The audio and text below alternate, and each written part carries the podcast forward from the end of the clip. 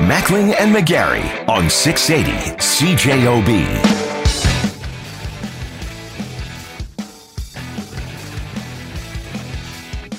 Good day. I'm Brett McGarry. Good He's day. Greg Mackling. Good day. Good day.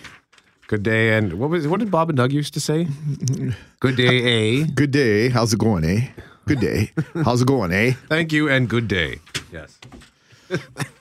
Not a good day yesterday for one United Airlines passenger. We'll get to that in just a moment. You've got some disturbing audio and the story. We're, we are going to move pretty quick through stories today as uh, we approach budget day tomorrow in the province of Manitoba. Uh, tomorrow's show will be focused on that to a great extent. In fact, I think we're losing an hour of our show tomorrow. So we had a few things that we wanted to talk about, including at 1.30, what's the appropriate age for seniors discounts when you when should people be expecting those and when what age is it good business One politician in Newfoundland thinks it's 55 instead of 65. oh my So that's an interesting thought. It was quickly shot down, but we're going to have a discussion with CARP, an organization that was formerly known as the Canadian Association of Retired Persons, but they are not called that anymore because a lot of their members can't retire. fair enough. And joelle foster will join us Futurpreneur. She's the director for manitoba saskatchewan and the north. Why access to venture capital in manitoba is critical and becoming more so as we make our way through uh, these months and years where entrepreneurship is ramping up big time in Manitoba. And how are we going to allow those businesses to not only stay here, but to flourish here? We'll talk about the challenges ahead for entrepreneurs that are on the verge of making it big, Brett. And all of that and more. But first, we want to talk about this. The screams of a passenger being forcibly removed from his seat by police after he refused to voluntarily leave because United Airlines overbooked the flight. Passengers can be heard protesting and reacting. What are you doing? With his face bloodied, his body limp, he's dragged down the aisle by his arms. Oh, oh my God! Look at what you did! In a statement, United Airlines said, We apologize for the overbooked situation and directed further questions to authorities. Serena Marshall, ABC News, Washington. This is a flight from Chicago to Louisville yesterday. And I don't know if you've ever been bumped from an from a flight, but airlines overbook flights all the time. There are a surprising amount of no-shows that happen on flights and airlines have a formula to try to predict to try to figure out what the no-show factor is going to be. You might be thinking, well, why do people not show up? The most common occurrence is people are, were late, you know, tra- oh, stuck in traffic or whatever. They just didn't show up in time, so the, their seat ends up empty. So they overbook the flight. It's like doctor's appointments. You ever been to a doctor's office? It's had to sit there for two and a half hours. It's because they overbook it. Sure. So that's what they do on these planes. And typically, what will happen is they will offer compensation. If you will get off of this flight, then we will give you a voucher. We'll give you a hotel stay. We'll give you something. Typically, it's a it's a voucher. And in this case, no one would get off of the plane. So they randomly selected people, and they chose this man. You heard him screaming. Apparently, as the authorities, and it was police who were called onto the plane to get this man off of the plane because he wouldn't go willingly. They dragged him off of the plane, bash his face on the armrest. And if you see the video or, or pictures, you'll see this man being dragged up the aisle, completely limp. His sweater is, he's rather undignified position for him, unfortunately, because his sweater is being dragged. It's been hiked up as it's being dragged along the carpet. And it's it's quite disturbing to see it. You could hear that woman screaming. It's it was a shocking scene. According to the statistics I have right here, Brett, United Airlines denies over 19,000 people a year from boarding their planes, in spite of the fact they have reservations and have pl- paid for tickets for flights. And you may have been in a situation yourself where they'll start offering you 250, 400. Well, they were up to $800.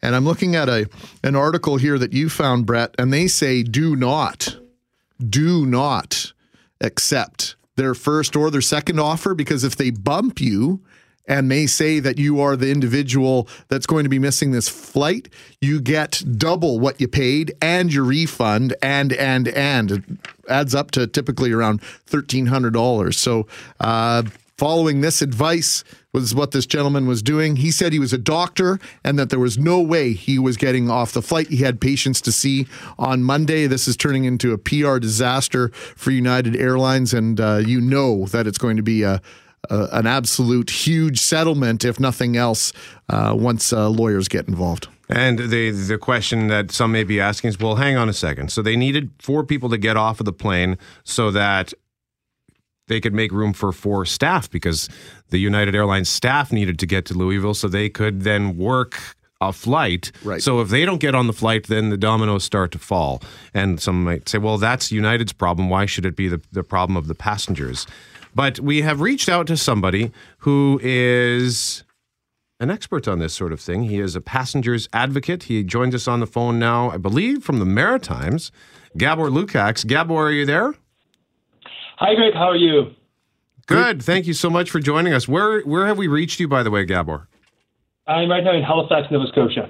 Okay, so you are uh, you've become known for uh, being a passenger's advocate for airline situations. What is your immediate reaction to this particular story? I'm profoundly troubled by the images I've seen. The passenger was treated like a criminal, uh, which was grossly inappropriate. Uh, the passenger um, should have left the flight because if the airline tells you to leave an aircraft, you should be leaving. But the passenger should have been given something in writing confirming why he's told to leave and by whom. And uh, what the images I have seen are extremely troubling, uh, profoundly troubling in terms of this can happen apparently to any peaceful citizen. Where is this going to stop? So, Gabor, what are your rights and what are the airline's rights in terms of demanding you off a plane? You said right there, if an airline says for you to leave an airplane, you should absolutely do that. What right do they have to do that? Under what circumstances can they ask you to leave? Any at all? So, from a legal point of view, they it is their aircraft they can ask you to leave for whatever reason, whether those reasons are valid reasons from a legal point of view, and justify uh, them removing you from the flight is something for a judge to sort out after the fact. So, uh, my advice to all passengers who are caught in such a situation is take out your cell phone and document the airline and crew telling you to leave the flight and ask them for their name, ask them to state the reason for which they're asking you to leave. Um, and if they refuse, perhaps call the police on your own, but always maintain the status, the position of a law abiding citizen. If they tell you to leave, after you have documented that you're not leaving voluntarily and that you documented what the claim the reason is, I would suggest that you leave and deal with the situation afterwards. Yeah, we just need to mention, put you on hold for a moment while we mention some breaking news. There is a situation in California. Uh, fire official says multiple people have been shot at an elementary school in San Bernardino. San Bernardino County Fire spokesman Eric Sherwin says the shooting happened this morning at the North Park School in San Bernardino. Sherwin says numerous firefighters and police officers are headed to the scene, and no further information is available at this time. So we will keep an eye on that story. Now, Gabor, the the fact that this man was escorted, I will use air quotes by around that, dragged off of a plane by law enforcement, by police. Um, does that change the the outcome of this at all? Ter- because if an if an airline employee had dragged him off the, the plane, then obviously there'd be trouble. But this was a these were police officers. Um, the fact that it that it's for police officers uh, does not in any way excuse the excessive force that has been used.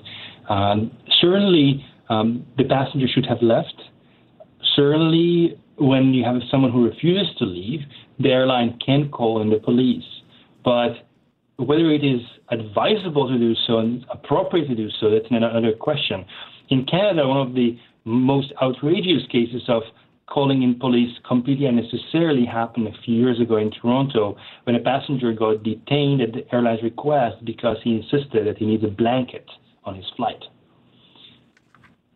Oh boy, that uh, Uh, has it come to this, conduct, Gabor? right? Uh, Have has the relationship between passengers and airlines ever been more uh, precarious? Has it ever been more volatile than it is right now? No, things are things are going downhill here. The problem is that airlines are given way too much leeway in mistreating passengers because of the terror threat. The idea is, oh, if there's a terrorist on, on board, we need to be dealing with them, and, air, and there's all this care about its safety. It's we can do everything to keep the aircraft safe. But as you could see on those images, that passenger, although he was not right in, in refusing to leave the aircraft, he was not posing a threat to the crew or other passengers. And that is an issue that has not been dealt properly. What happens when airlines use their powers necessary for their to keeping an airline safe for other ulterior purposes, like dealing with their own problem of overbooking a flight?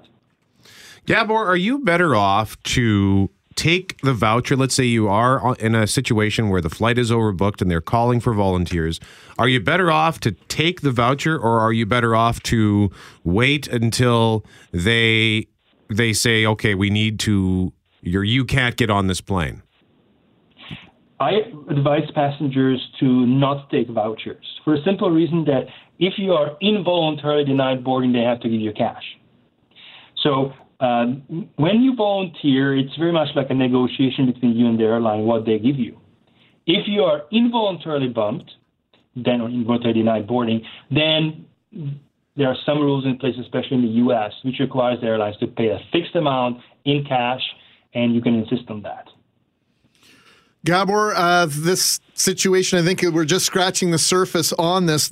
The CEO of United Airlines, Oscar Munoz, uh, released this statement. This is an upsetting event to all of us here at United. I apologize for having to reaccommodate these customers. Our team is moving with a sense of urgency to work with the authorities and conduct of our own details uh, reviewed of what happened will be reviewed of what happened we are also reaching out to this passenger to talk directly to him and further address and resolve the situation in the uh, in the end, this passenger was allowed back on the plane and ultimately uh, flew on the plane to Louisville after a two-hour delay. Well, he was not allowed to the same plane, as I understand. I mean, if you said it was a two-hour delay, probably a different plane. Mm, okay. Um, well, okay. But, I, am going to dig into it, that, but the, because they were giving the giving us the uh, the uh, impression that he might have been on that same plane. We'll take a dig down a little bit deeper into that, Gabor. You probably know better than we do.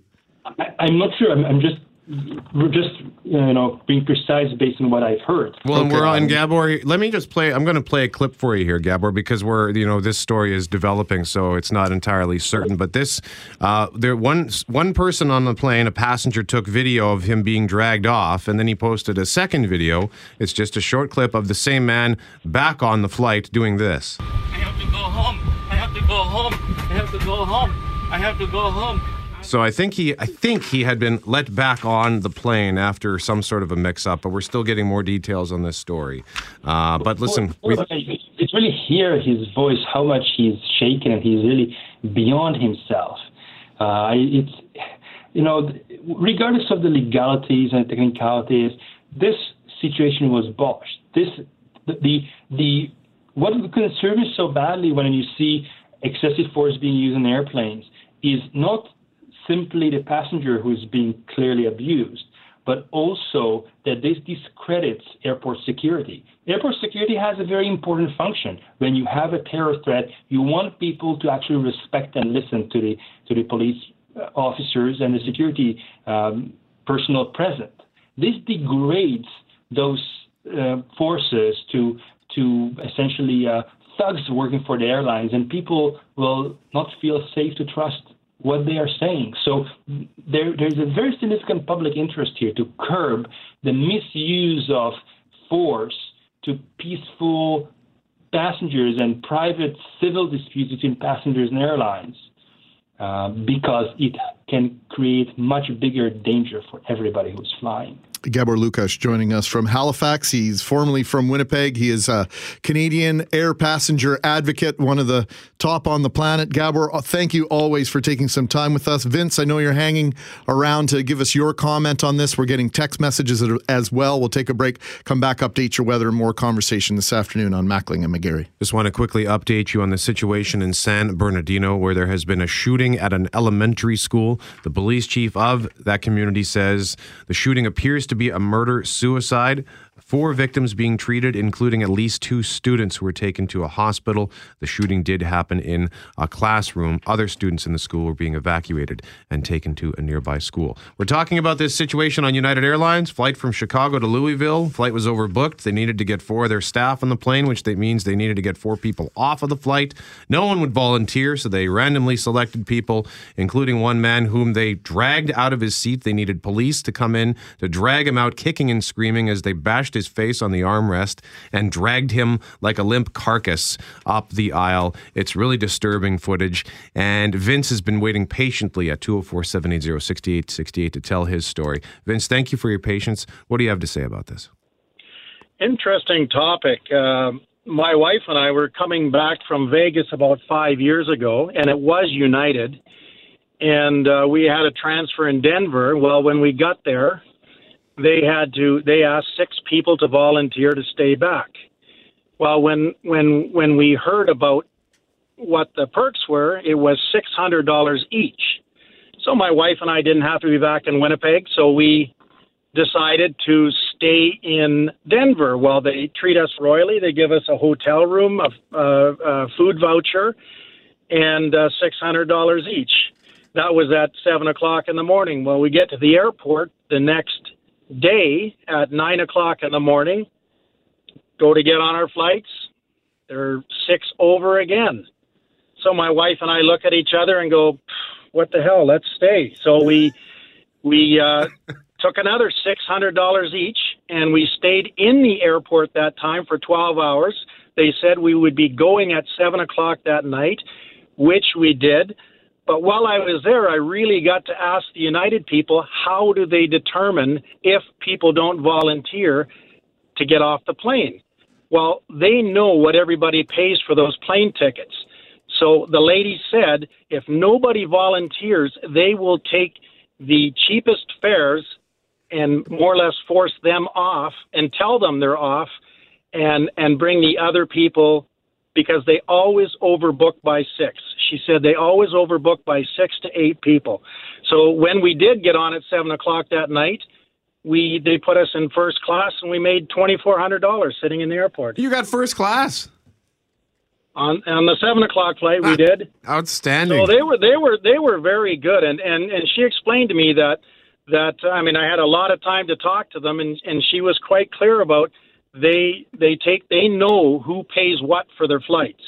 So the six cheapest flights on that plane, of course, they're going to get to move.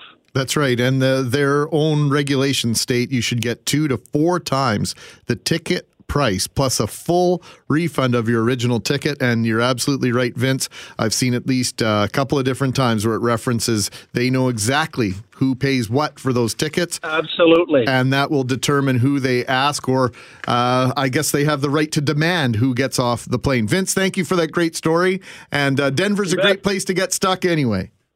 You got it. Thanks, partner. Thanks, guys. Hey, and uh, by the way, we were going back and forth, uh, not exactly 100% sure about what happened with this passenger. And according to the story that we uh, printed off here, uh, Brett, the man disoriented and bleeding, that was the second video I think you were referencing, was apparently back, allowed back on the plane, received medical attention. The entire flight had to then exit back into the terminal so officials could quote unquote tidy up. 127 on 680 CJOB. Global News is coming up next. 134 on the Monday afternoon. Greg and Brett with you. Brett, I know you're probably not thinking about this, but I am already taking a look at some of the offers that businesses extend to people of a certain age, and I, I, I it's cringeworthy when they start talking about 55. I'm not 50 yet, but I can see it from here, and which means 55 isn't all that far away. But I can't imagine viewing myself as a senior citizen at 55. it seems a little little odd to think of that now that life expectancy is getting higher. It would seem to me that perhaps if if we were looking at altering the designation for senior, perhaps maybe even it you would look further down the road, not sooner. Right. I mean, the conservative government federally got in hot water when they suggested they wanted to raise the age of eligibility for CPP. They backed off on that, and now uh, the liberals are looking into that, maybe a graduated plan to increase the age because we're, like you say, living longer and we're also working longer and later in our lives. So to imagine that 55 would be considered a senior citizen has me kind of shaking my head a little bit. This comes out of a headline of a story out of uh, St. John's, Newfoundland. Discounts and subsidies for seniors under more scrutiny than ever. This is out of Halifax, where Tom Hann says too many older people in St. John's, Newfoundland, are struggling to get by. That's why the city councilor, who also happens to be a senior citizen, thought it was a good idea to have the municipality lower the age limit for the discounts that it offers seniors seeking bus passes or admission to pools and other recreational programs. Quote, if there is anything we can do to take some of the pressure off these people, then let's do it. Adding that the age limit should eventually be lowered to 55 from 65. He says we have a lot of people living hand to mouth all the time. Now, hmm. Hann's well meaning proposal was shot down with very little debate. A staff report dismissed the idea, noting the cities of Vancouver, Edmonton, and Moncton offer discounts only to those 65 and older, although two neighboring Newfoundland municipalities do have lower age limits. Anthony Quinn is Director of Operations, Special Projects, and F- Fulfillment for CARP. And uh, Anthony CARP was formerly the Canadian Association for Retired Persons, but we're just we're just going with CARP henceforth. Is that the deal? That's right. We just use the the name CARP. It's no longer necessarily an acronym. People don't retire the same way they used to. Many don't want to be identified as retiring, and some can't afford to retire. So we're advocating on behalf of all Canadians as we age and the majority of our members are still retirees. So, what do you think of this idea of using 55 as a as an arbitrary threshold for? Uh, let's start with municipalities offering discounts on things like bus passes and entrances into their recreational facilities like swimming pools.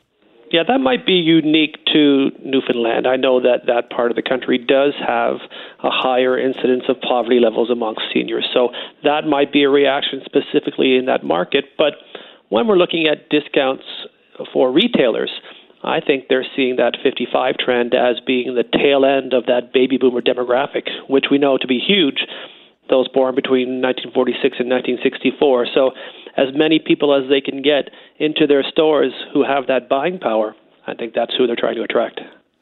So, as uh, you know, Greg mentioned, he's he, he's not near there, but he can see 55. I'm having a hard time looking at my buddy Greg here and picturing him as a, as a qualified senior citizen. So the idea of changing the, the, the number to 65 or to 55 from 65 uh, is that outside of Newfoundland? Is that something that you think would, would fly anywhere? Well, when it, when it comes to municipal services and things like that, I think we're looking at equity. And when we are talking about discounts for seniors, you know, the traditional senior 65 plus, they're living on fixed incomes, and we know at CARP that one of their greatest fears is outliving their money. So when you have a relatively low income that isn't increasing on any regular basis and prices are going up for services, having that discount tied into seniors really does keep them engaged in the communities. It gets them on the buses, it gets them out to the fitness centers and the like. And I know some provinces have special uh, home tax pricing as well for helping them to age in place so that they are able to maintain their own homes despite the taxes increasing and their incomes not increasing. So programs aimed at including seniors into society, I think those are fair, but 55 may not be the right number for that. Yet you will see there are some businesses that will, you know, have have their cutoff for their seniors uh, lunch menu or something at 55. This is clever marketing on the part of these businesses. Do you think, Anthony? Yeah, I don't think it's out of benevolence that they're doing that. It's a it's a marketing tactic here in Ontario.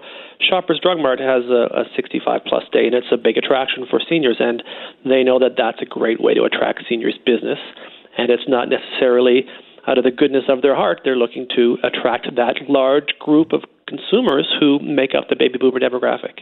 There was some argument that baby boomers have grown up in the most prosperous times in the history of, of Canada. Uh, some dramatic increases in real estate prices in just about every major city in the country, and yet there it seems to be a sense that uh, once they're entering, once these baby boomers are entering into that retirement age, into that 65 to 70 year old demographic, that that things economically uh, are going to be very difficult for them. What's the what's CARP's take on this?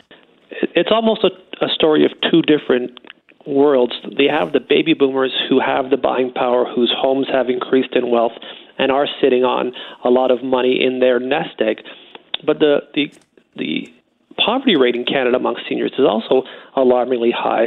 Uh, the latest stats I have show about a 12% uh, seniors poverty rate.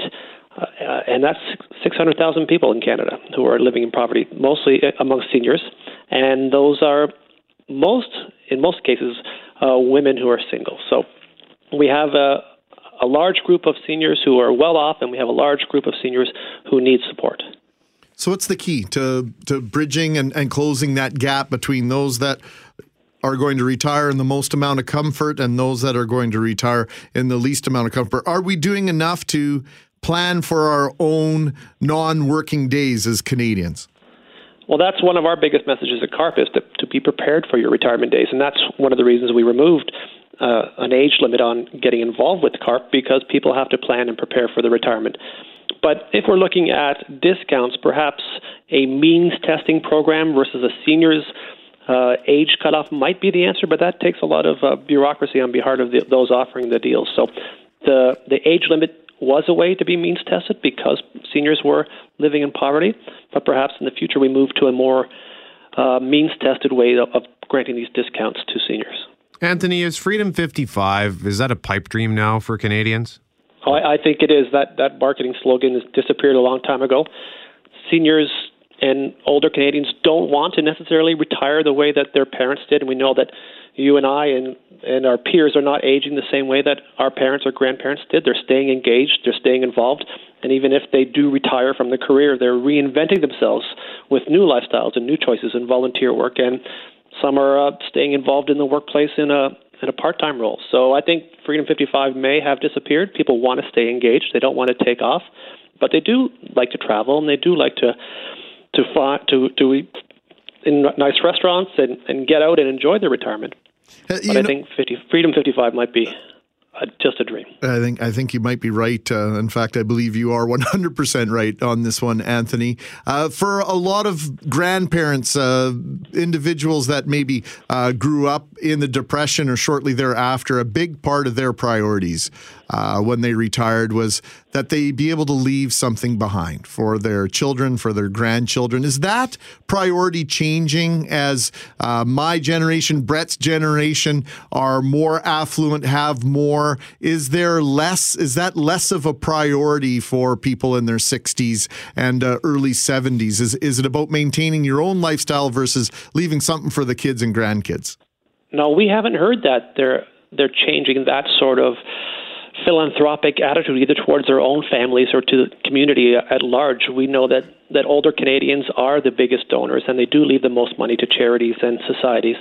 And I, I've been hearing from, I, I'm 48 years old, I'm being hearing from my peers that they don't want their parents to leave them money. They want their parents to take care of themselves. They know they're going to be living well into their late 80s, early 90s as. Uh, if they're over 65 right now, they're they're likely to live that long. So they want them to be comfortable. And if they are scrimping pennies away for their children and grandchildren. I think they'd rather have their parents uh, enjoy comfortable retirement, and then if there's anything left, pass it on to them.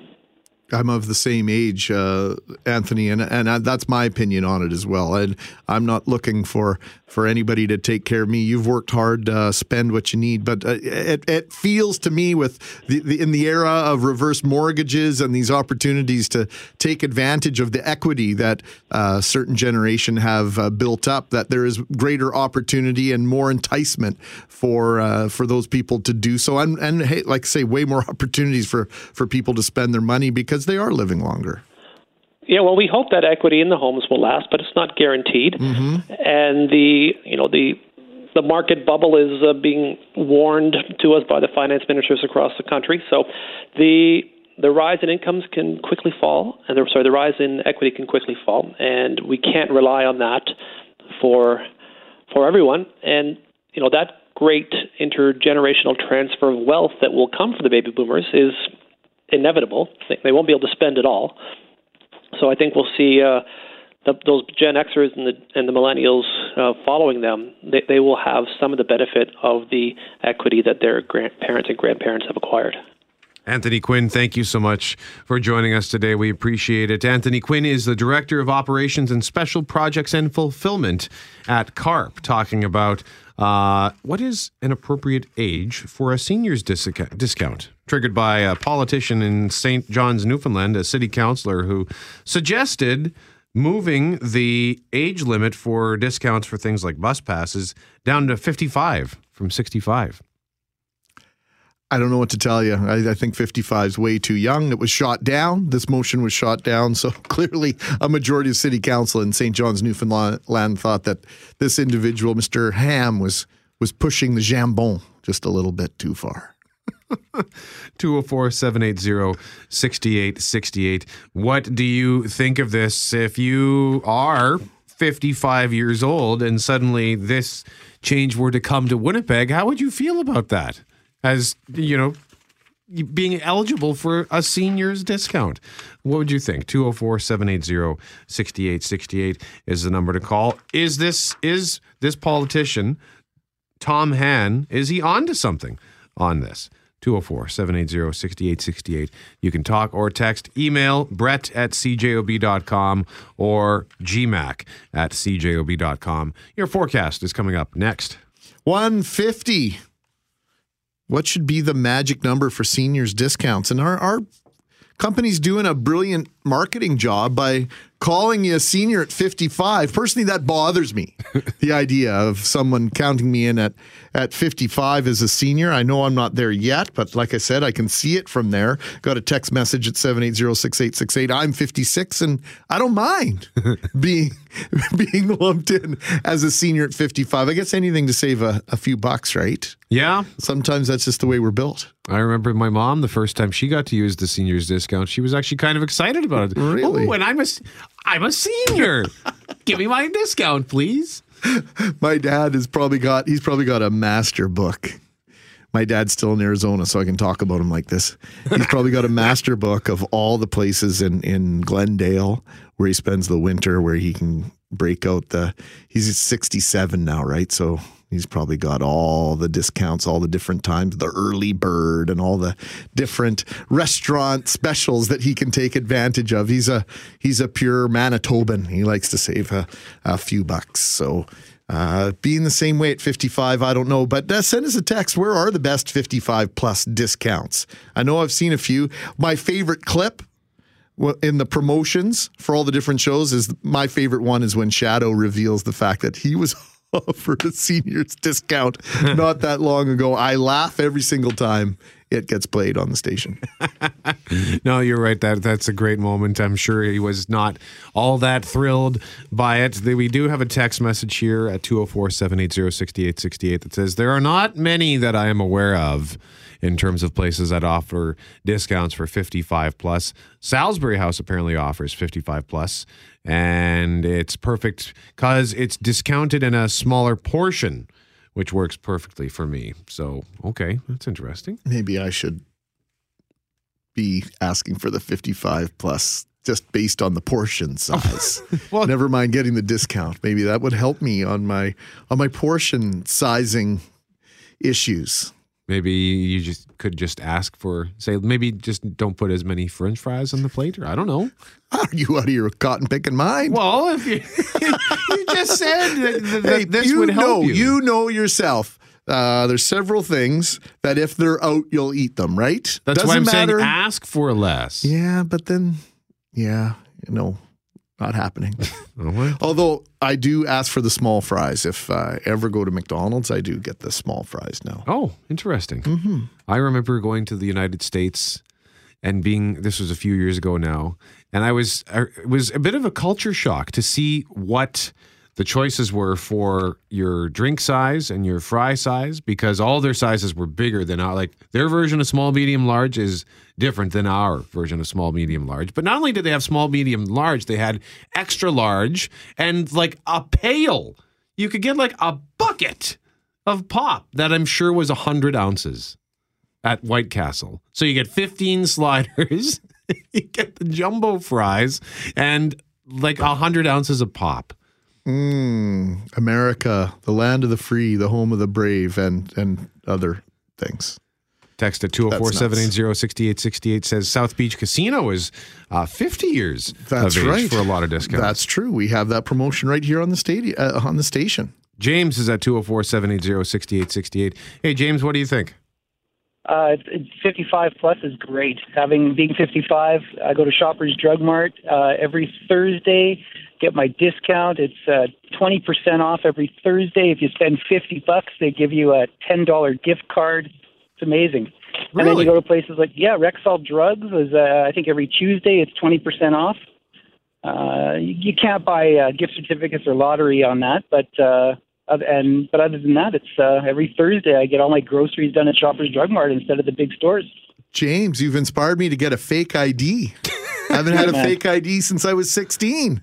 I think I need one again. Thanks, partner. all right, bye. James, thank you. Frank, what do you Hello. think? Hi, Frank. What do you think? Yes, I have I have something for you people here.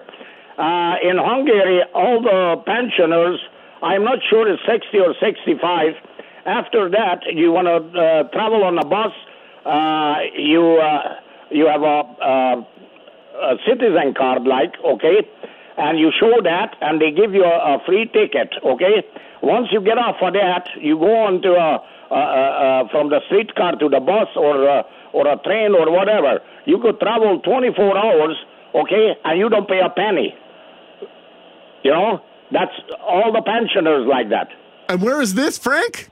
In Hungary. In Hungary. That is Yes. fascinating. And and that starts at 55, 60, or 65. I, I am not sure what's the age limit. I think it's 60 or 65. All right, I'm going to put Hungary on my bucket list for traveling. Then Now, that'll be che- uh, cheap in uh, Budapest. Uh, here's one from Jerry. Says the Freedom 55. You know, we said it was it was dead. The new slogan is Freedom Pine Box. Yeah, I often A joke. morbid. I often well, I, I often like it. joke that I, I I'm probably not going to be able to afford to retire. So I think my retirement plan is death. Uh, just quickly here, here's another couple of notes. The Northern Store and Norway House offers different free products at the store if you are 55 plus. Another text at 204-780-6868 says Oakwood Golf Club awards you for being 55 plus, uh, or you could say 55 or better, like the uh, the Life Lease building Kiwanis Chateau downtown. That's Right. they I would always say Or better. for those 55 or better. That's right. You're asking this question of Manitobans. Of course, we'll want the early discount. It's the Manitoban way. 157 on 680 CJOB Global News is next. 206 on this Monday afternoon. Hope you're having a fantastic day wherever you are, however you may be tuning in. 680 a.m. in your car. Maybe you are tuning in on the Chorus app or the Canada Rocks. What is the name of that player that we're promoting Radio Player now? Canada. There we go. Radio P- Player Canada. You can get all our Chorus stations on Radio Player Canada or uh, just uh, old fashioned online. You name it, you can connect with us. Uh, venture capital is a huge concern. He's Brett, I'm Greg. For the future employers in this province, when you talk about entrepreneurship being such a critical part of the growth of the economy in Manitoba, tomorrow is budget day and a lot of opportunity for young people to start their own businesses. We visit with our next guest on a regular basis to not only promote, but to talk about why young people should consider being entrepreneurs, the challenges they face, and the success stories they are generating. Joelle Foster, Futurpreneur Director for Manitoba, Saskatchewan, and the North, joining us now.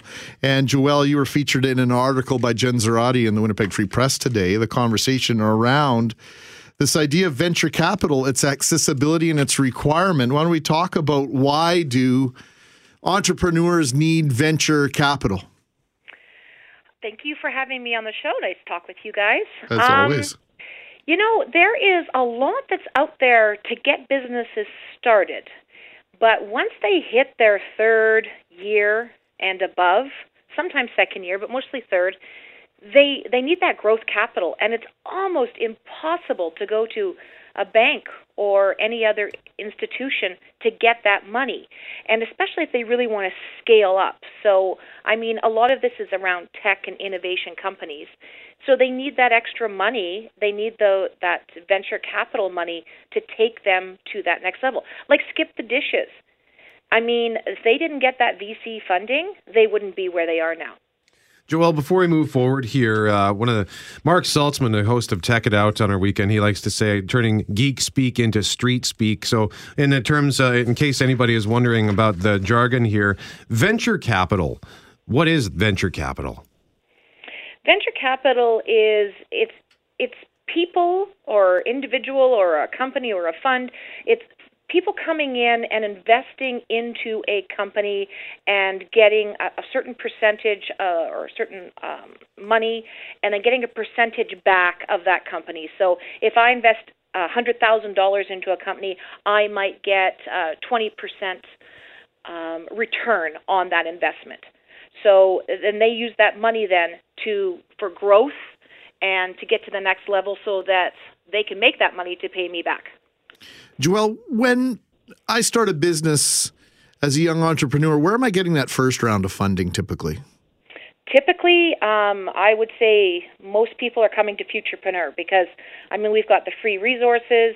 We can get you up to around $75,000, and then we're giving you a mentor for two years at no cost, and that's for $17,000. Wow. So, so you're smart, you're coming to us.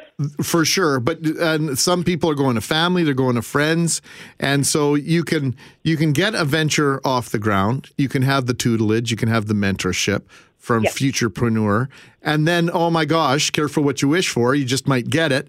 Now we've got something that's popular, and that's when the real challenges can actually begin. You know, in in other places they don't face as many challenges as we do in Manitoba. I mean, when Skip the Dishes was going around and looking for people to invest in them, I mean, a lot of the people they, they didn't want to take the risk. We're very conservative here, and but not only conservative is people that have a lot of money don't understand investment. So we should be offering some sort of workshops or classes or something like that saying, you know, if you've got money that you want to invest, this is how you do it safely. Because we have incredible companies here like Permission Click, Click and FarmTrack and other companies that are looking for investors. And these people, if you want to invest in them, you are going to make money. Joelle, you mentioned that we are conservative in this uh, community, in this province. Is that the main reason why there is a lack of venture capital in Manitoba? You know what? I think it is. Because we have a lot of money in this province as compared to some other ones, and yet they don't seem to have an issue. Because a lot of the money is with a lot of the baby boomers. And this is, wasn't something that was really around. And other provinces, a lot of the money is with millennials. And they understand in order to make money, you've got to, you know, dish it out a little bit. So, in this article, there was a reference to the much maligned Crocus Crocus Investment Fund. Yeah. What was Crocus? Well, I mean, I don't know a lot about what Crocus was. I mean, it, it was around when I wasn't really in this in the industry. But from what i understand it was an organization that was investing in companies and they just made a lot of bad investments gave a lot of bad advice and people lost a lot of money. So and and the people that were putting their money into that now they're gun shy. They don't want to do that again. Is there is there a need for something similar to fill the this void, something that could uh, promote business and also give them a pool of money to to grow these things? Because what happens if they can't find the money money here? What do they do eventually? I think that we can create a fund, but we have to go about it completely different. The government cannot own it. Not one firm can own it. It this way this won't happen again if we have if it's set up properly. Like other provinces have done. but we do have to have some sort of fund. It's just getting all the right people in the room and actually doing it. There is a lot of talk around it, but no one's doing it. So, how do we then find a solution for this? How do we encourage more venture capitalism in Manitoba? Well, I mean, we're people like me are trying to get the government uh, to talk about this more, and they are. Um, I've met with a, a couple of MLAs already who have a lot of interest. I think that we have to get through this federal budget. We need to see how much money is on the table, and and maybe in spring when it's a little less busy, we can actually do a sit down with the government and with some private industry and talk about this and try and make it happen. If you can't find venture capital in your hometown, is there a risk of you mentioned skip the dishes? If they had not been able to find the funding and the government had not stepped up to the plate, and there are some people who don't like the idea of getting in the government involved in in private industry on any level, what would have happened to that organization? Do you think? Well, the money they got was for training. So I mean that was that was money that was I think invested well because they've already created over uh, I think 300 jobs and they're on track to create 500. So I think that was a really good investment.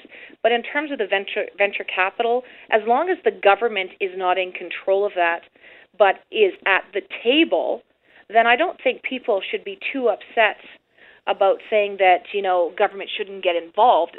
I mean, they are, but they're sitting at the table with everybody else. But they're it, not running it. Is the lack of venture capital costing ultimately uh, costing our economy money from people who are deciding to pack up and go somewhere else? Completely. I mean, think about if some of these other larger organizations leave. I mean, some already have.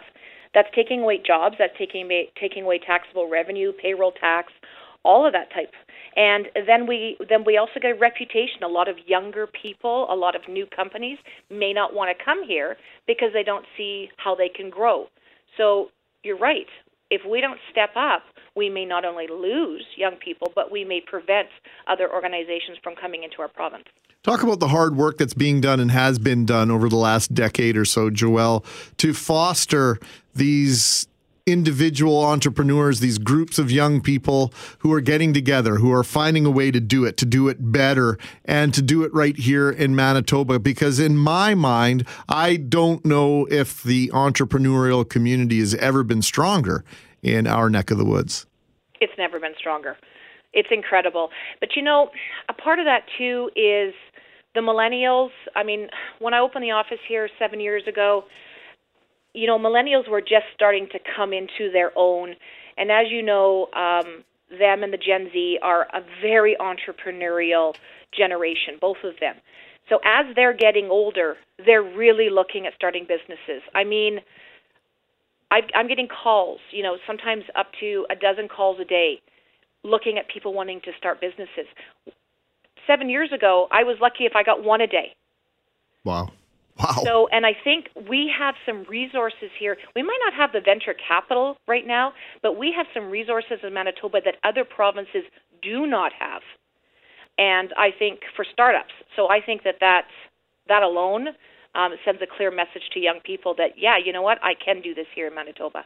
So if you're going to get that that VC, that venture capital, where do you go? How do businesses in Manitoba overcome that if if they don't qualify for any support from the government, aren't at a stage where the government sees it worthwhile to invest in. We mentioned skip the dishes a couple times because of the the training, and that there is an obvious uh, benefit where you know they've already created uh, several hundred jobs. We're going to create more jobs. But what about when you're in the middle?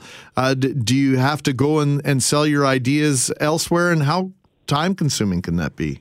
one of the nice things is uh, it's called North Forge Technology um, uh, Accelerator, and it's uh, it's just an organization, a nonprofit organization that helps innovative people um, kind of find not only start up their companies but also find that VC funding. So they have things like um, meetups. They have ramp up weekends. There's actually one coming up June 9th, 10th, 11th, where you can pitch your idea, and they're going to be bringing VCs in from BC and Ontario and other places.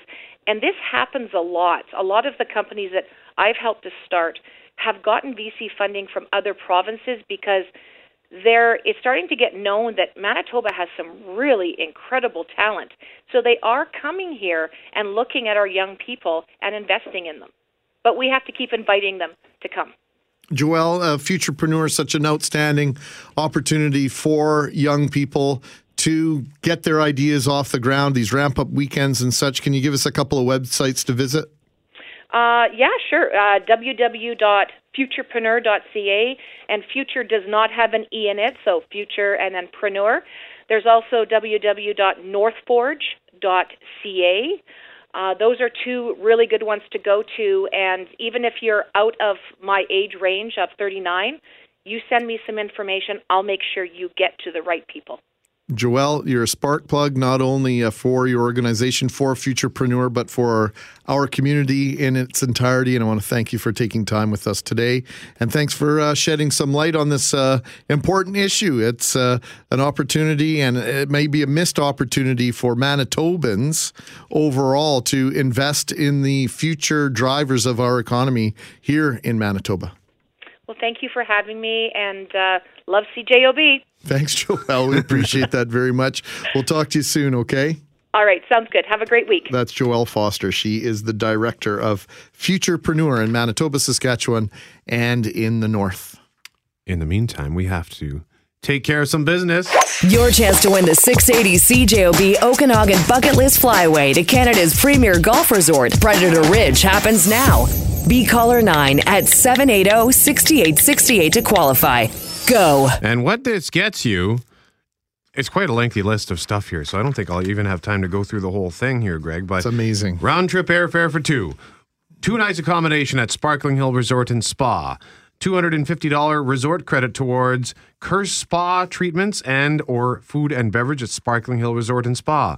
You get a resort tour, access to the sauna and pools, blah blah blah. Wine uh, hockey canada welcome gift upon blah, arrival. blah. Blah there's just so much stuff here. And Mission of course Hill. you get a round of golf on predator ridge uh, public golf course for two people. More information cjob.com so caller number 9 at 204-780-6868 and you have more opportunities uh, 5.15 this afternoon on the news with Richard Cloutier and Julie Buckingham. 7.15 tomorrow morning on the Shadoe Davis Show. And 11.15 a.m. with Jeff Courier. You can register. If you haven't registered yet, you can do so at cjob.com. It's the Okanagan Bucket List Flyaway to Predator Ridge. 220. Your forecast is up next. I'm not a pessimist by nature, but I did, really didn't think we were going to get to that five degree forecast high today. But we're at four at 2:24 in the afternoon. We just might make it, Brett McGarry. Yeah, I you said we're not going to get to five. You ruled it out too early. I guess I did. That's okay. It's still not, either way. It's not.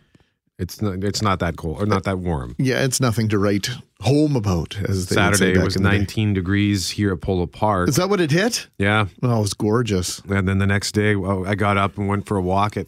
I don't know. I looked, checked my weather app before I went out at about two thirty, and I, I looked at my phone and it said minus two, feels like minus nine, and I thought this because sometimes I open my my app and it doesn't refresh, so it's the last time I looked at it from like the overnight. I thought this got to be wrong. Refreshed it. No, I opened a different weather app. Yeah. It was so cold you couldn't believe what it was uh, telling you. Jeff Forte in your Jurassic Park t shirt today. I want to know if we uh, have a qualifier. Yes, we do. We sure do. Who is our ninth caller, Jeff? Jordan Logan. Congratulations, Jordan. Jordan Logan has qualified for the Okanagan Bucket List Flyaway to Predator Ridge contest, uh, which includes round trip airfare for two. There's a round of golf on Predator Ridge public course. There is, uh, you get accommodations at the Sparkling Hill Resort and Spa. All sorts of stuff. More information at cjob.com. That's where you can register as well. It's a Uh, Mission, great trip. The Mission Hill Family Estate. You're going to get a sommelier led tour followed by a three course wine paired lunch in the vineyard. They have this incredible dining room that is outdoors. It's elevated. You can see out over the entire Okanagan Valley, over the Mission Hill Vineyard, onto the lake. It is absolutely amazing at Mission Hill. And if you time the trip right, They have uh, very big superstars that come and perform at Mission Hill. Oh. Uh, last year, I think they had, well, okay, superstars. Maybe I'm stretching. Michael Bolton was there. They've had a variety of uh, huge stars over the year. And if you time your visit to the Okanagan right, you can uh, get in on some of these concerts. They're expensive, but they're worth it. Very intimate setting, one of the most beautiful places in the entire valley. So, congratulations. It sounds spectacular. You also get uh, two nights accommodation in a Peregrine Cottage at Predator Ridge. So you get two nights accommodation at Sparkling Hill Resort and Spa, and then two nights accommodation at Predator Ridge at a Peregrine Cottage. I don't know what that means exactly, but I'm sure it means it's fancy. If you go to the Predator Ridge website, you can check it out. Uh, they have uh, outstanding accommodation there. And the golfing, Brett, we've got we're accumulating a very large to-do list of things that we need to do together. I would love to take you to Predator Ridge. I, I've golfed there three times. It is absolutely oh my god spectacular. 227 on 680 CJOB. Your next chance to qualify, by the way, 515 with Richard Cloutier and Julie Buckingham on the news. 235. He's Brett. I'm Greg. Wab Kinew has thrown his hat in the race to become the leader of the NDP in this province. That amount, announcement made official today. Brett McGarry, you and I have uh, had the conversation before about the future of the NDP in our province. We've had that conversation with our next guest, in fact. Yes, we have. And our next guest is Christopher Adams, adjunct professor in political studies at the University of Manitoba. Uh, Chris, thank you so much for joining us today. So, I guess why don't we start with the simplest question? What was your reaction when you heard this news? Uh, great to be with you guys. Um, I, I wasn't surprised. We, we knew that uh, he was one of the front runners over the past number of months. I think when Kevin Chief uh, stepped down from the uh, from the NDP caucus to work with the Manitoba Business Council, that really left an opening for another MLA who was uh, well, who had First Nations background or Indigenous background, but also someone who was a rising star in the caucus. So um, I wasn't surprised, and and uh, for those who know Wab Kinew, he's not someone who who sits still for a long time. So I, I think he thought himself as as a prime candidate. So I'm not surprised, and I think most people aren't surprised at all. Uh, Wab uh, could be described, and I will describe him as a controversial candidate, quite potentially. Uh, what's your take on his past in terms of his uh, songwriting career, some of the revelations uh, in his book about uh, some of his views on women and the non Indigenous community? Could this pose a problem for him, or typically can politicians, once they've made that transition from public or private life into the public spotlight, able to distance themselves from from those sorts of things?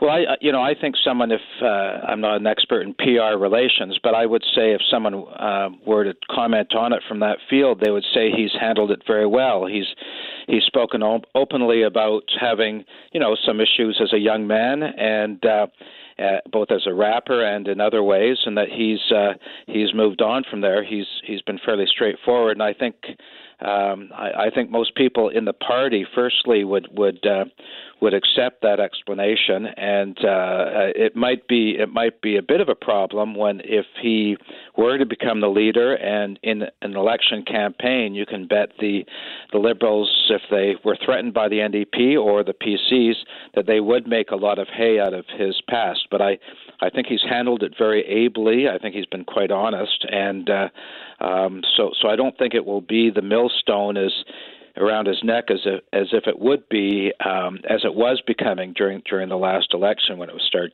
to surface. There are the rap lyrics in particular. I mean, they're almost that happened almost a, a decade ago. Yeah. Um, when it comes to politics or things like this, where they refer to things that happened years and years ago, like at what point do should we say, okay, like let's just let it go? Yeah, you know, I mean, he's a he's a politician who's in his mid 30s right now. He was doing those things when he was uh, in his early 20s and mid 20s at the at the oldest. And so, I, I think uh, if we all reflect, you know, those among your radio audience, if we reflect what we were doing in our early 20s, you know, we're kind of happy that people aren't talking about it. So, um, so I, I think at, at some point we, you have to move on, and uh, you know, unless it's some sort of hidden crime or something that suddenly um, gets uncovered. So, so I, I think I think he's going to be. Uh, I'm not partisan here. I'm not a member of the party, but I, I think I think he would be a strong leader for the NDP. He's articulate. He he has a national presence. He's well uh, educated, and um, and he tells it like it is. And and that's the other reason why I don't think his past uh, um, activities as a young man will hamper him as much as other people because he's someone who kind of can shrug off these sorts of things, much like um, I'm just trying to think of Pierre Trudeau used to be able to shrug off things that people would uh, would expose. So, so I, I I think he'll be a strong candidate, but I think there are other strong candidates that might uh, pop up as well. Uh, who uh, comes to mind when you when you utter that phrase? Other strong candidates that may arise. Well, I, I think uh, we, we might see uh, uh, somebody from the north. We might see somebody from the labor movement. I, I think there are a couple of candidates who are probably mulling the idea in in caucus right now. One would be Andrew Swan, uh, but he has uh, some some uh, baggage from being one of the Gang of Five when when uh, um, the cabinet ministers walked out of Selinger's cabinet. So there would be some problems there. But he, I'm sure he's mulling over that. And the other one was Matt Wiebe, who who uh, is kind of flies a bit under the radar, but he's he's got some uh, um, some experience in caucus, and and he might be able to to bring some folks along. I think also there might be one or two in um, in the city government who might be pondering the idea, but I, I can't really think of who who those would be, and uh, some folks in the labor movement. Uh, another possibility is somebody from the um, from the federal NDP who might be mulling coming in, but we certainly won't see Pat Martin. The uh, only other candidate so far, Michelle McHale, a labor executive Mm-hmm. who joined the NDP a year ago, has not had Yeah. any major endorsements. What can you tell us about uh, her chances? Well, I, I think they're they're slim right now, especially with Wab Kinew coming in. Um, she, uh, I mean, she at least she makes it a little bit more interesting having at least two candidates. She, um, I mean, she hasn't been in the party formally for for a very long time. She, uh, um, one of her. Um, points that will win some support in the NDP on the convention floor. Well, she's is that she's a, gay activist and has led uh, Pride Parade organizing um, um, activities in Winnipeg, in Manitoba South uh, region. So um, she she will draw some support, but I, I think that she she has to be a bit longer in the party uh, for her to draw um, a sizable following. You mentioned the other thing. Oh, go sorry, go, go ahead, one, please. One Chris. other thing. I think one thing that's significant is is you have to come to the leadership with with some sort of winning record, and uh, somebody who isn't holding a seat is is automatically operating with a handicap, or somebody who uh, has lost a seat also comes in with a handicap. Uh, I'm thinking of uh, Steve Ashton. Some people have thought that maybe he would throw his hat in the ring, but the fact that he lost his uh, his uh, northern constituency in the last election really does handcuff him for running again. I think if the NDP who wants to make any inroads here, the idea of going to the past is is not going to help them. That's a personal commentary on my uh, Mhm. behalf. Christopher Adams is adjunct professor in political studies at the University of Manitoba, based at St. Paul's College. He joins us now, and you mentioned Kevin Chief, and so you know both Wab Kinew and Kevin Chief uh, of Indigenous background, Yeah. Indigenous heritage, but both young, both well spoken, mo- both popular. What what's more important uh, when we ref- reference those two individuals the fact that they're of indigenous background or the fact that they're young and well spoken and well known Well, I, I think they feed into each other. Uh, the um, they're, they're both uh, Aboriginal background, and Kevin Chief very strong connection to the Métis community as well as through his father, and Wab is through the First Nations community through um, through his parents, and so so they come from somewhat different backgrounds within the Indigenous community. But I I think it, it shows the changing uh, demography of Manitoba, the fact of the uh, we're now seeing a number of folks in the Aboriginal community who are moving into um, educated occupations, um, taking leadership, um, showing themselves as as uh, as quite capable, and and. Um, if you think some years ago, there are very few people in the urban middle class from that uh, demographic. So it reflects our changing society, and and uh, probably in a good way. And you have to think too that our our interim, when I say our, I mean Manitoba's Liberal Party, the um, the interim leader is also uh, from from the Indigenous community, having uh, t- uh, unseated Eric Robinson in the last uh, election. And another um, rising star is Nahanni Fontaine, who who uh, um, represents much of the northern part of northern uh, Winnipeg region in her constituency. And I think if Wab had not run, that she would have run. And she's a very articulate and and uh, um, um, capable politicians. So I think it's a sign of the changing nature of our electorate, as well as um, uh, a more of an acceptance, quite rightly so, of of uh, people in our Indigenous community running for office. Is this a party that can be healed after the the debacle of the the Rebel Five and all that stuff? You know, it's it's. Uh, I think what might might be hampering it, the healing is is uh, as much as I admire Selinger, and I do because of his background in economics and and the work he did um, with uh, Gary Doer. But I I think it is hampering the party that he's staying in the caucus, and and it's. Uh, um, it, I, I think that much of the healing has to occur once he leaves, and not not unlike when uh, Sterling Lyon was the premier, and, and he was defeat he was defeated by Howard Pawley, and he stayed around when Gary Filmon took over the the leadership, and it did make it a bit difficult for the the uh, the uh, the new leader of the Progressive Conservatives to to be dealing with a caucus with a very seasoned veteran sitting in his back um, bench. So so I, I think the healing needs uh, um, some healing within caucus and among the supporters. But I, I, I know there are some NDP supporters who will never vote for a leadership candidate who is one of the Gang of Five, and and uh, and I think that's one of the reasons why we've seen Theresa Oswald sort of with great wisdom moving away now, and and um, the other members of that gang of five sort of drifting off off to their careers or to their retirement. One of the first questions that came to my mind when I heard that that Wab Kinew had declared his intention to become the leader of the NDP in Manitoba was how patient would he be? Geoff Currier asked him that exact question. We have about 49 seconds of his answer here. I do. You know, I am optimistic. Um, you know the the team that I've uh, started to put together has a lot of talent. It, it's people who helped uh, Gary Doer during his rise. There's people who were part of the successful things that the NDP uh, did in government, and then there's also uh, the people that I think have tremendous potential and the people that I think are going to win next time. But uh, you know, to your point directly, uh, I'm optimistic that we can, you know, build a strong team within three and a half years. But uh, yeah, I am in it for the long haul what I like to say is um, I got a nine year old son, and uh, I'm not going anywhere till he's in his mid 20s. And uh, during that period, uh, I want to do what I can in the political realm to make the province that he's growing up in uh, as best I can. Are we looking at a long term? Let's pretend for a moment Wab Kinew is the leader yeah. of the opposition in uh, years' time. Are we looking at a long term job uh, with that title on his business card? It could be. You know, Gary Doer, when he was made leader, was in 1986 or 88, 1988, I believe, and and he went through a number of defeats, and finally, as you know, he did his big breakthrough election in '99, and that probably would have been the last election if he had not won it. And so he, he was, you know, sat in opposition for well over a decade.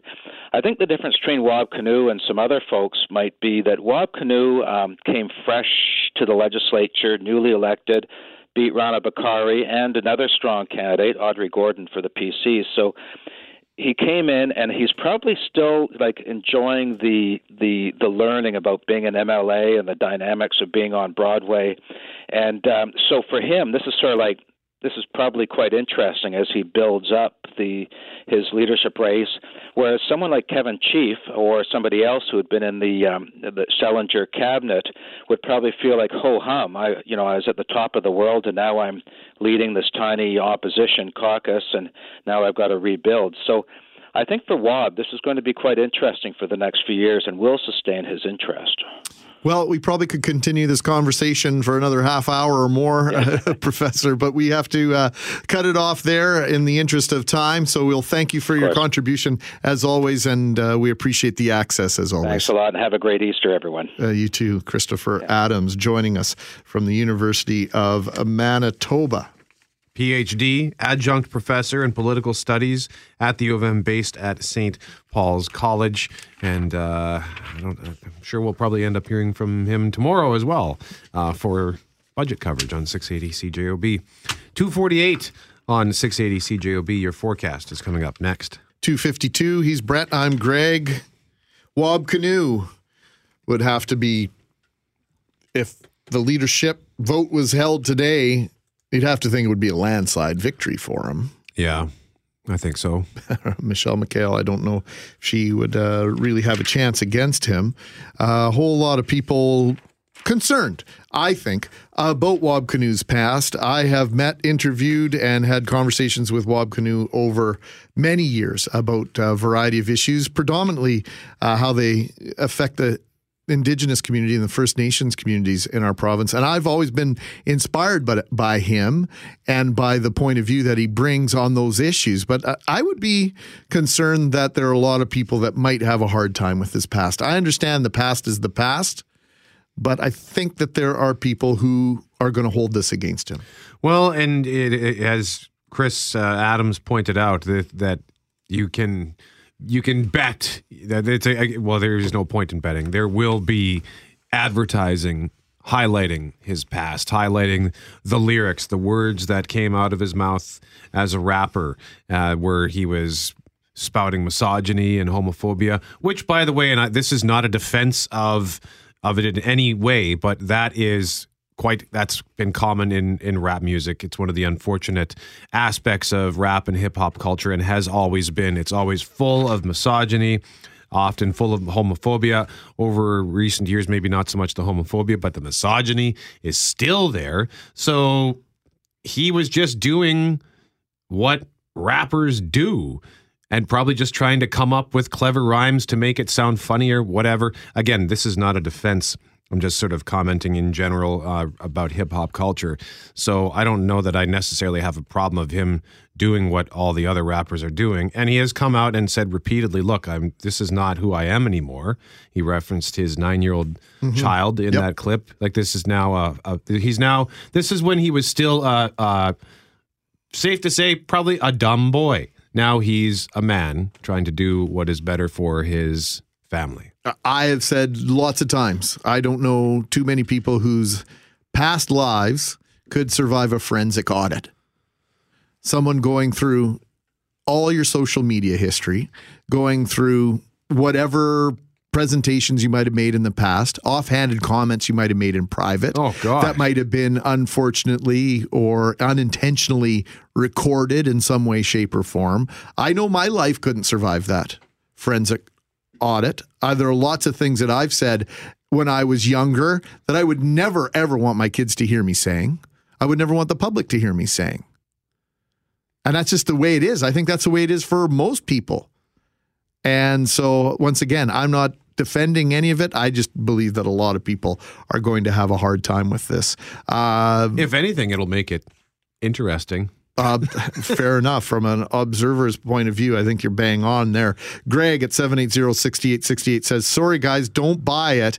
I did a lot of stupid things in my 20s, but I was not racist, homophobic, or mis- mis- misogynistic.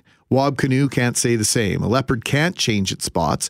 If it were a Caucasian candidate that had done and said the same things, we wouldn't even be entertaining talk of forgiveness. I guess unless you're in the United States and we're talking about the president, then that's a little bit different. Then we're allowed to overlook some of the disgusting things that the gentleman who occupies the White House has done and said, uh, not with any twisting of any graphics, any words, any audio, any video in his own plain spoken words.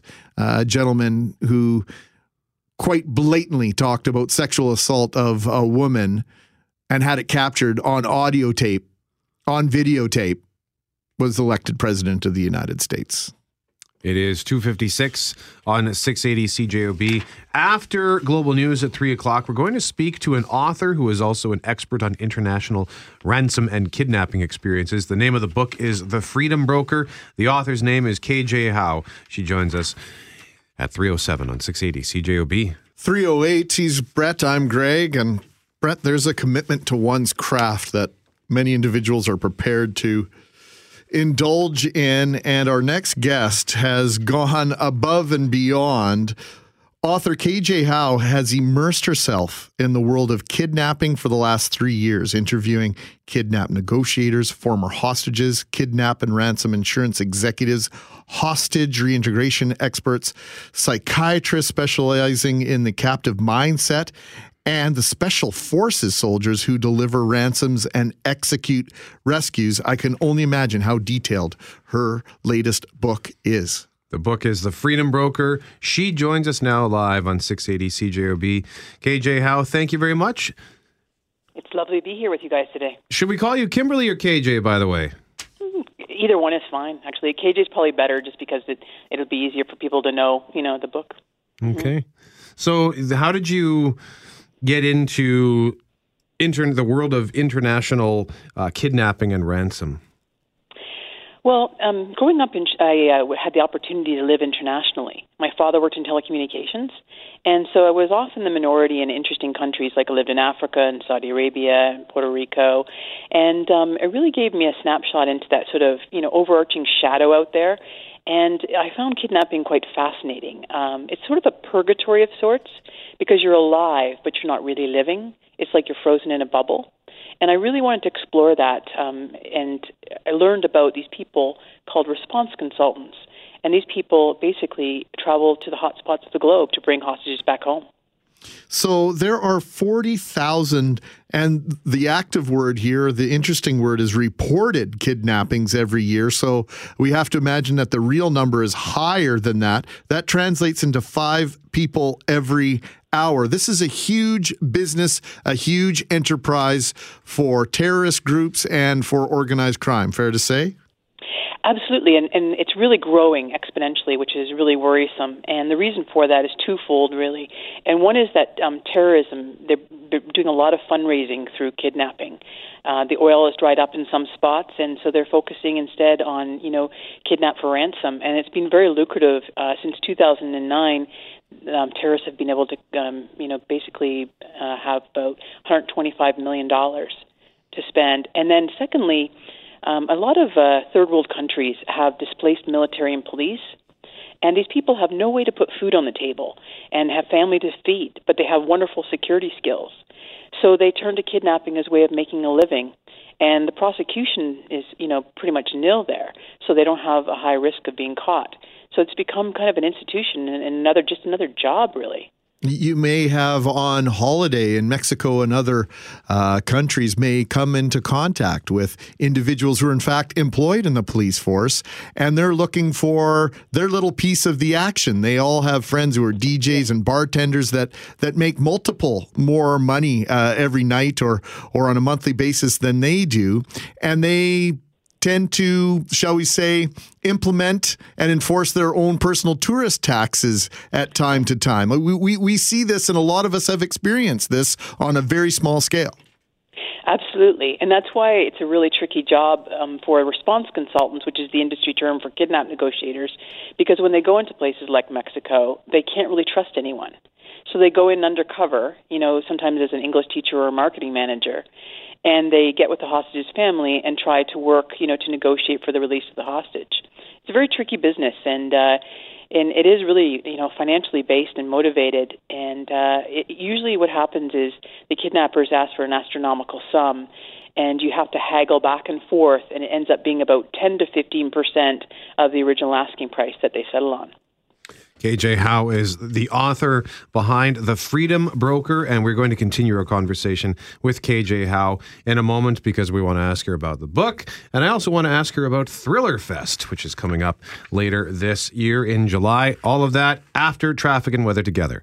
Next. I have to admit, a book has to be based in fact in order for me to enjoy it. If it's a fiction type of book, and I suspect that uh, this book that we're dis- discussing right now, the Freedom Broker, KJ Howe, might fit that description aptly. We're talking about this uh, book from KJ Howe, the Freedom Broker, and the idea that there are 40,000 reported kidnappings uh, across the globe every year. The real number has to be much higher than that. And and uh, KJ, we have spent some time talking about what you've done to prepare to write this book. Why why such a commitment to to get it right and to to get inside the minds of these individuals?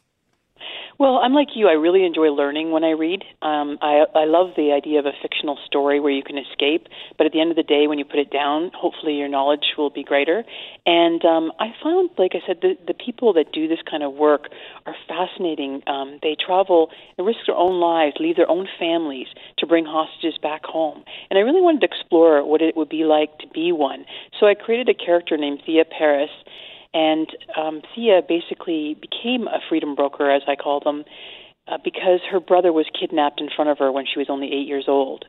Um, her brother became a child soldier and um, really was never the same. And so Thea was motivated to go and try and help other hostages across the globe. And um, so I think it's just a really important issue, a very current issue. And as we mentioned earlier, you know, it's a growing um, problem in the world. And I think we're going to hear a lot more about it in the media as we as time goes forward.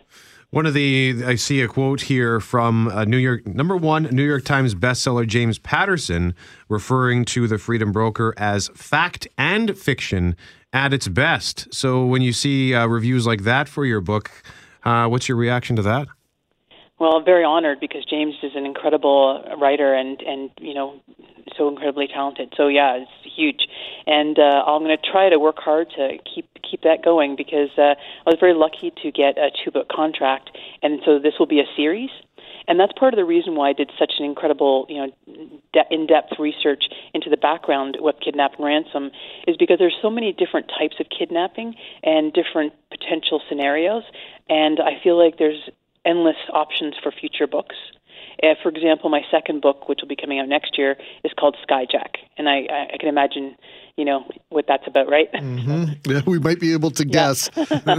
so, tell us about this annual event in New York. It's called Thriller Fest. Sure. I've been very fortunate to be the executive director of Thriller Fest for the last eight or nine years. And basically, a thousand thriller writers from across the world come to New York City to the Grand Hyatt in Manhattan every July. And we basically, you know, we talk a lot about writing. We have experts come in from the FBI, ATF, uh, Secret Service, and talk about, you know, the in depth stuff so that the, our writers can get the facts right in their books as well. And it's really um, fun if you're a thriller enthusiast. Feel free to come. If you're an aspiring author, it's also a great way to learn about the craft of writing. So you you're the executive director of Thriller Fest happening July 11th to the 15th in the Grand Hyatt, New York City. You're the author of The Freedom Broker. You're an expert on international ransom and kidnapping experiences, and you also uh, conduct or have conducted safety presentations uh, regarding traveling abroad. Can you tell us a little bit about that? Sure, I'm a, I've been very lucky, like I said, growing up internationally to have a lot of travel experience. Uh, I love travel, adventure, and I, I'd like to go to different places, but I also want to make sure that I do it cautiously and safely. And so I've kind of delved into that world and try to you know come up with some really good safety tips for people. For example, you know if you're traveling alone, try to first of all try to avoid traveling alone because you're a higher target. But um, if you have to travel alone, and especially if you're a woman, definitely talk about your boyfriend or your husband back at the hotel. Make people think that you're with someone. And uh, whenever you leave on an extended trip, leave a detailed itinerary for the people back home so they know where you are when. And so if something happens and you go missing, they know where you last were. And uh, you know, other you know reasonable things, just like as we were talking about earlier in Mexico, you know, with people, bartenders and such paid off. Try not to imbibe in alcohol and you know be vulnerable. Because the best thing in the world you can do is to become a hard target. So don't use your cell phone you know when you're in the street. If you need to look something up go inside a restaurant take a peek then come back out and, and have some situational awareness when you're traveling I leave all my jewelry at home. I don't wear my wedding ring. I don't wear watches or anything when I go away for for uh, some of those reasons. Uh, this is a fascinating uh, visit with you, KJ, and this book uh, looks absolutely incredible. I have to get my hands on a copy. This uh, is a, crazy world, and uh, you're bringing the story to life here for us, and one aspect that is growing by the hour, it seems. So we appreciate your time today. Oh, it's been a real pleasure. Thanks a lot for having me on. And one final question before we let you go, KJ. Do you have any websites you want to plug? Oh, excuse me, of course. Oh, well, thank you very much for that kind uh, offer. Um, it's well, I'm at kjhowe.com and thrillerfest.com. So uh, KJ Howe for the Freedom Broker and thrillerfest.com if you'd like to learn more about the conference. And uh, my email is on both sites, and I'd be delighted to hear from anyone who's interested. Like you need an excuse to go to New York City. This sounds like a good one. I know it's it's a rough job, right? Thanks, KJ. but yeah, you can do it. Anyway, thanks so much again, gentlemen. Thank, Thank you, you so very much. much. KJ Howe b- is based in Toronto, and she is the author of The Freedom Broker. And once again, I, I- I'm just going to read this because it sounds Do it. cool. There are 25 elite kidnap negotiators in the world. Only one is a woman, and she's the best in the business. Meet Thea Paris in The Freedom Broker. I, this sounds like it. it it's, Well, that could be a movie, right? yeah, and if she's if she's writing more books, I think she there could this could be like a, a new Jason Bourne kind of series. Yeah, So- I think it's got screenplay written all over it. 322 on 680 CJOB, traffic and weather together. Up next. The National Hockey League playoffs get underway on Wednesday night. Three of the five Canadian teams that qualified for the playoffs in action Wednesday. Of course, the Winnipeg Jets did not qualify for the playoffs in spite of their seven game winning streak to end their 2016 2017 schedule. Yesterday, the players faced the media. Today, it was head coach Paul Maurice and general manager Kevin Cheveldayoff. Jets Nation under the impression there is a shopping list for a handful of pieces to complete the roster that, uh, well, wasn't quite good enough to get into the Stanley Cup tournament. Christian O'Mell was there on behalf of 680 CJOB. And at the top of that list for most fans of the Winnipeg Jets, Christian would be a veteran goaltender. It doesn't sound like this shopping list is very long. Listening to Chevy and Paul Maurice today, there was some mention about, yeah, you know, Pavelec is going to be moving on, and we're going to have a chance for someone else to get the number one role. They're not giving it to Connor Hellebuyck; he'll have to earn it. But the impression is that they will go out and look for somebody, whether that's an older player, a younger player. I wouldn't say, but they seem to be also under the impression that not only do they have a lot of good young talent already with the Jets, but they look at the pipeline, they look at what the Moose have. Guys like Roslovic, Kyle Connor, he even mentioned Brandon Brendan Lemieux to come up and fill some of the lower spots on the forward core. Now the defense, obviously, there's less there in the pipeline. Tucker Poolman is going to have a big role on this team. Just had his first surgery. He's having a second one in the coming weeks. The first surgery went well. Um, also, don't know whenever you hear anyone say the surgery didn't go well. But anyway, uh, so this is what Cheveldayoff had to say on defense and the next steps this team has to take. Certainly, it stares you in the face. We'd like to be better defensively. We'd like to be better, you know, on the discipline side of it. Um, can you, you know, find ways to incrementally, uh, you know, get better? Is it going back to practicing, practicing differently? Is it going back to, you know, again, the opportunity to have, you know, your full complement of defense? And can we teach this group? Can can this group, with the experience that it's gained now, cut down on some of those defensive uh, things? Can they cut down on the goals against? Can they do that and, and continue to grow, you know, offensively? That you know, Paul has allowed them to to gain that confidence and have that confidence offensively. Can we do that?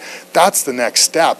A lot of questions there that he's asking that the players more or less have to answer next season. They're going to be playing the patient game. They really like what they have right now in the top six.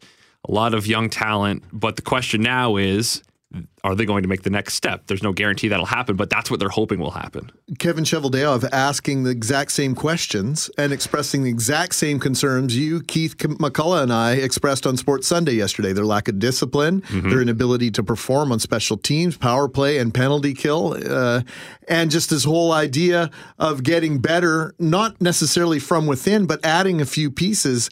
Why is the general manager of the Winnipeg Jets asking the same questions to the media that the media has of this The organization? rhetorical questions that it's going to be up for, I guess, the players to answer. He's saying we've got, and you know, we've been dealt a nice hand. We like what we've got, and we can tinker a little bit. And you, you know, the third and fourth lines. You look at guys like A- Andrew Copp, Adam Lowry, Joel Armia. They like those guys a lot, and for good reason. But that doesn't leave a lot of space for new parts to get into this lineup. And whether that's through free agency or through, you know, looking at who's on the moose, the clip from Paul Maurice, you know, on the young players, I'll let him explain it, but it's along those same lines that they're probably not going to differ too much from the status quo. It doesn't need to be turned around. It's already headed in the right direction. This is by far the youngest, but also the team with most opportunity, I think, that I've ever coached clearly. Take the 10 or 12 young players that I've had here. They're developing well, they're playing well, and they're going to get better. It's going to look an awful lot like this team, but five months older. Means we'll be better at the end of the season following than we start. We'll be a good team. Will we be a great team? All depends on how far we can push them, how far we can get them in the course of a year.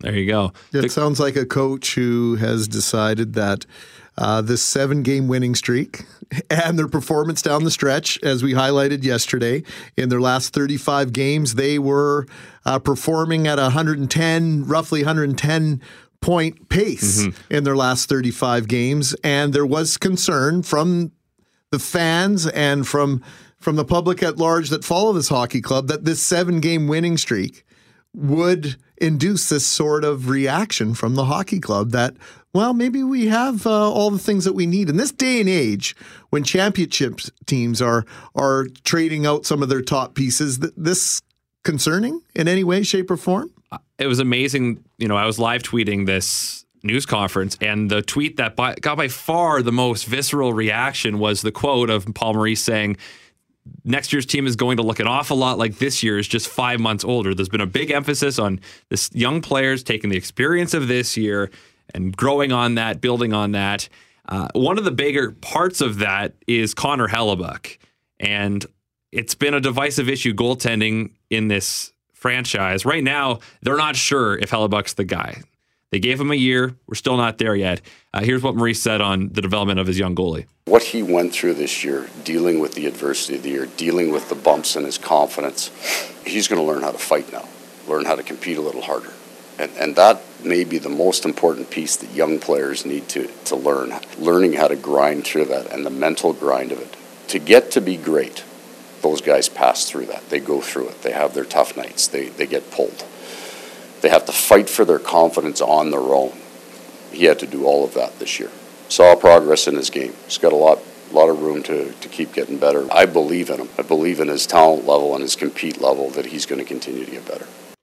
So, a vote of confidence in a way, but he didn't give the number one spot to Connor Hellebuyck. He's going to have to go out there and earn it, and but he's going to be given every opportunity to do that next year. a 907 save percentage, 41st in the National Hockey League, 26 wins, but he was pulled eight times. And Yeah. that's where A lot fans ups and this downs, team, oh, that's where the fans of this team are looking at Connor Hellebuyck and going, he may be good down the road, but there's no way you can go in with the plan of having him exclusively as your option at goaltender. Michael Hutchinson didn't give them quality backup goaltending Until this year too until it was way too late. Uh, the absolute feeling here is that the Jets have to go out and get somebody else. It sounds as though they're going to do that. Will they do much else? Uh, I guess we'll let Chevy continue to ask the questions that we're asking ourselves. Yeah, there you go. It's it's going to be an interesting offseason with the expansion draft too. Obviously, the coach and general manager are not going to show their hand on who, what they're leaning towards for the expansion draft. Paul Maurice said he's got a list, but ultimately it's up to Chevy to figure out who goes. And then after that, that's when you start looking at free agency, who you want to bring in, goaltending, defensemen. You package up the young couple young forwards to get a you know a fourth, you know, second pairing D guy. These are questions that we'll see answered over the next few months, but I think ultimately October, like Paul Maurice said, this team's going to look an awfully lot the same, and it's up to the young guys to make that next step if they want to make the playoffs. Thank you, Christian. No problem. Christian O'Mell joining us to talk about the Winnipeg Jets as their season ends, but have no fear, hockey fans. The North American Ice Hockey Championships start on Wednesday. 346 on 680 CJOB. I have a dashboard of all my cities that I like to visit on my weather app. It's 26 degrees in Montreal right now. Oh. 10 degrees in Calgary. Calgary looking at snow at different times in the day, four of the next five days. And yeah, that tantalizing temperature forecast for Friday calling for around 16 degrees. But yes, rain. That's not going to be a lot of fun for your first round of golf of the year out at Kingswood. Yeah, I'm not. Unfortunately, I'm not a rain or shine kind of person. It's shine or At least or not it's the rain. clubhouse for you. At least not rain. So- Tomorrow, of course, uh, the provincial government here in Manitoba will bring down the budget. We will have, uh, I, it's beyond extensive coverage for you here on 680 CJOB. What's happening uh, on the day leading up to the budget? Richard Cloutier, Julie Buckingham. Well, we're looking at the minimalist movement. Yes, this is a movement in Japan, and, and we'll tell you the story of, of one man. He has a total of 150 possessions. Hmm. So could you? How many live- shirts? How many Uh, I shirts? think it's, I think it's three shirts, three or four shirts, three pairs of pants, four pairs of socks, There's no way I could do that. and then and then like his whole that's his whole apartment it's 150 items so you know on the uh, springboarding on that it is spring spring cleaning decluttering and what are the things what are the three things that you would absolutely have to keep in your life So how does it work? Like if, for example, he has like uh, we just mentioned golf. Like I think if a it's a set of one set, does that count as an item? i would give you a set of golf clubs Okay, because like it if comes in one bag Okay, that's right? 149 left, Brett. Well, because that, well, because that's what I'm thinking. Like, if if it were 14 golf clubs and all the golf balls in my bag, does each No. everything count Well, as a single know. item? maybe Could be he, an no, item. I he, 200 he did tees in my say bag. he did say four pairs of socks Right. so i i will Oh, give you a set Okay. of So like a- golf clubs like and all the of knives. accoutrement. So the socks don't count as eight items. He's No. giving himself uh, one item as This four isn't the pairs of checkout socks. counter. No, I would think that would be like four Okay, things. Not the I checkout gotcha. counter at Sobeys. uh, Right. I don't know. That- That's a ridiculous movement. Why, why do we got to live without this lack of stuff? Things are great. Things are awesome. Buy lots oh, of so things. your your your house is, you know, perfectly organized. Is that what you're saying? oh, not in You any way, what? shape, or form. I'm kind of with Mackling on this. I like stuff. I just absolutely like stuff. Well, It's we good. all- I, I go to the we- store. Hey, there's stuff. I need this stuff. I want more stuff. Well, see what he says and why why people there are behind it. So well, they have very small homes there in Japan. they do blame earthquakes as, as part of it. Oh, so this So- is a safety issue as well. Well, no, it's about not having to replace those things. Okay. all You know? right. Okay. So it's just that thought and to get you thinking what are the three things that you absolutely would keep at the top of your list? Toothbrush, Yeah, you have to have to toothbrush. razor. you don't are have to have a razor. Oh, yeah, you do. Yeah, you definitely do. What else? We've got lots of news coming up. We'll talk to Sergeant John O'Donovan of the Winnipeg Police Service after the four o'clock news on the Christine Wood homicide. Later in the hour, the provincial government, you mentioned the, the budget tomorrow, they have quietly released their um, report on fiscal performance. And there's all sorts of hints in that report as to what's going to be in the budget tomorrow. We'll tell you more about that.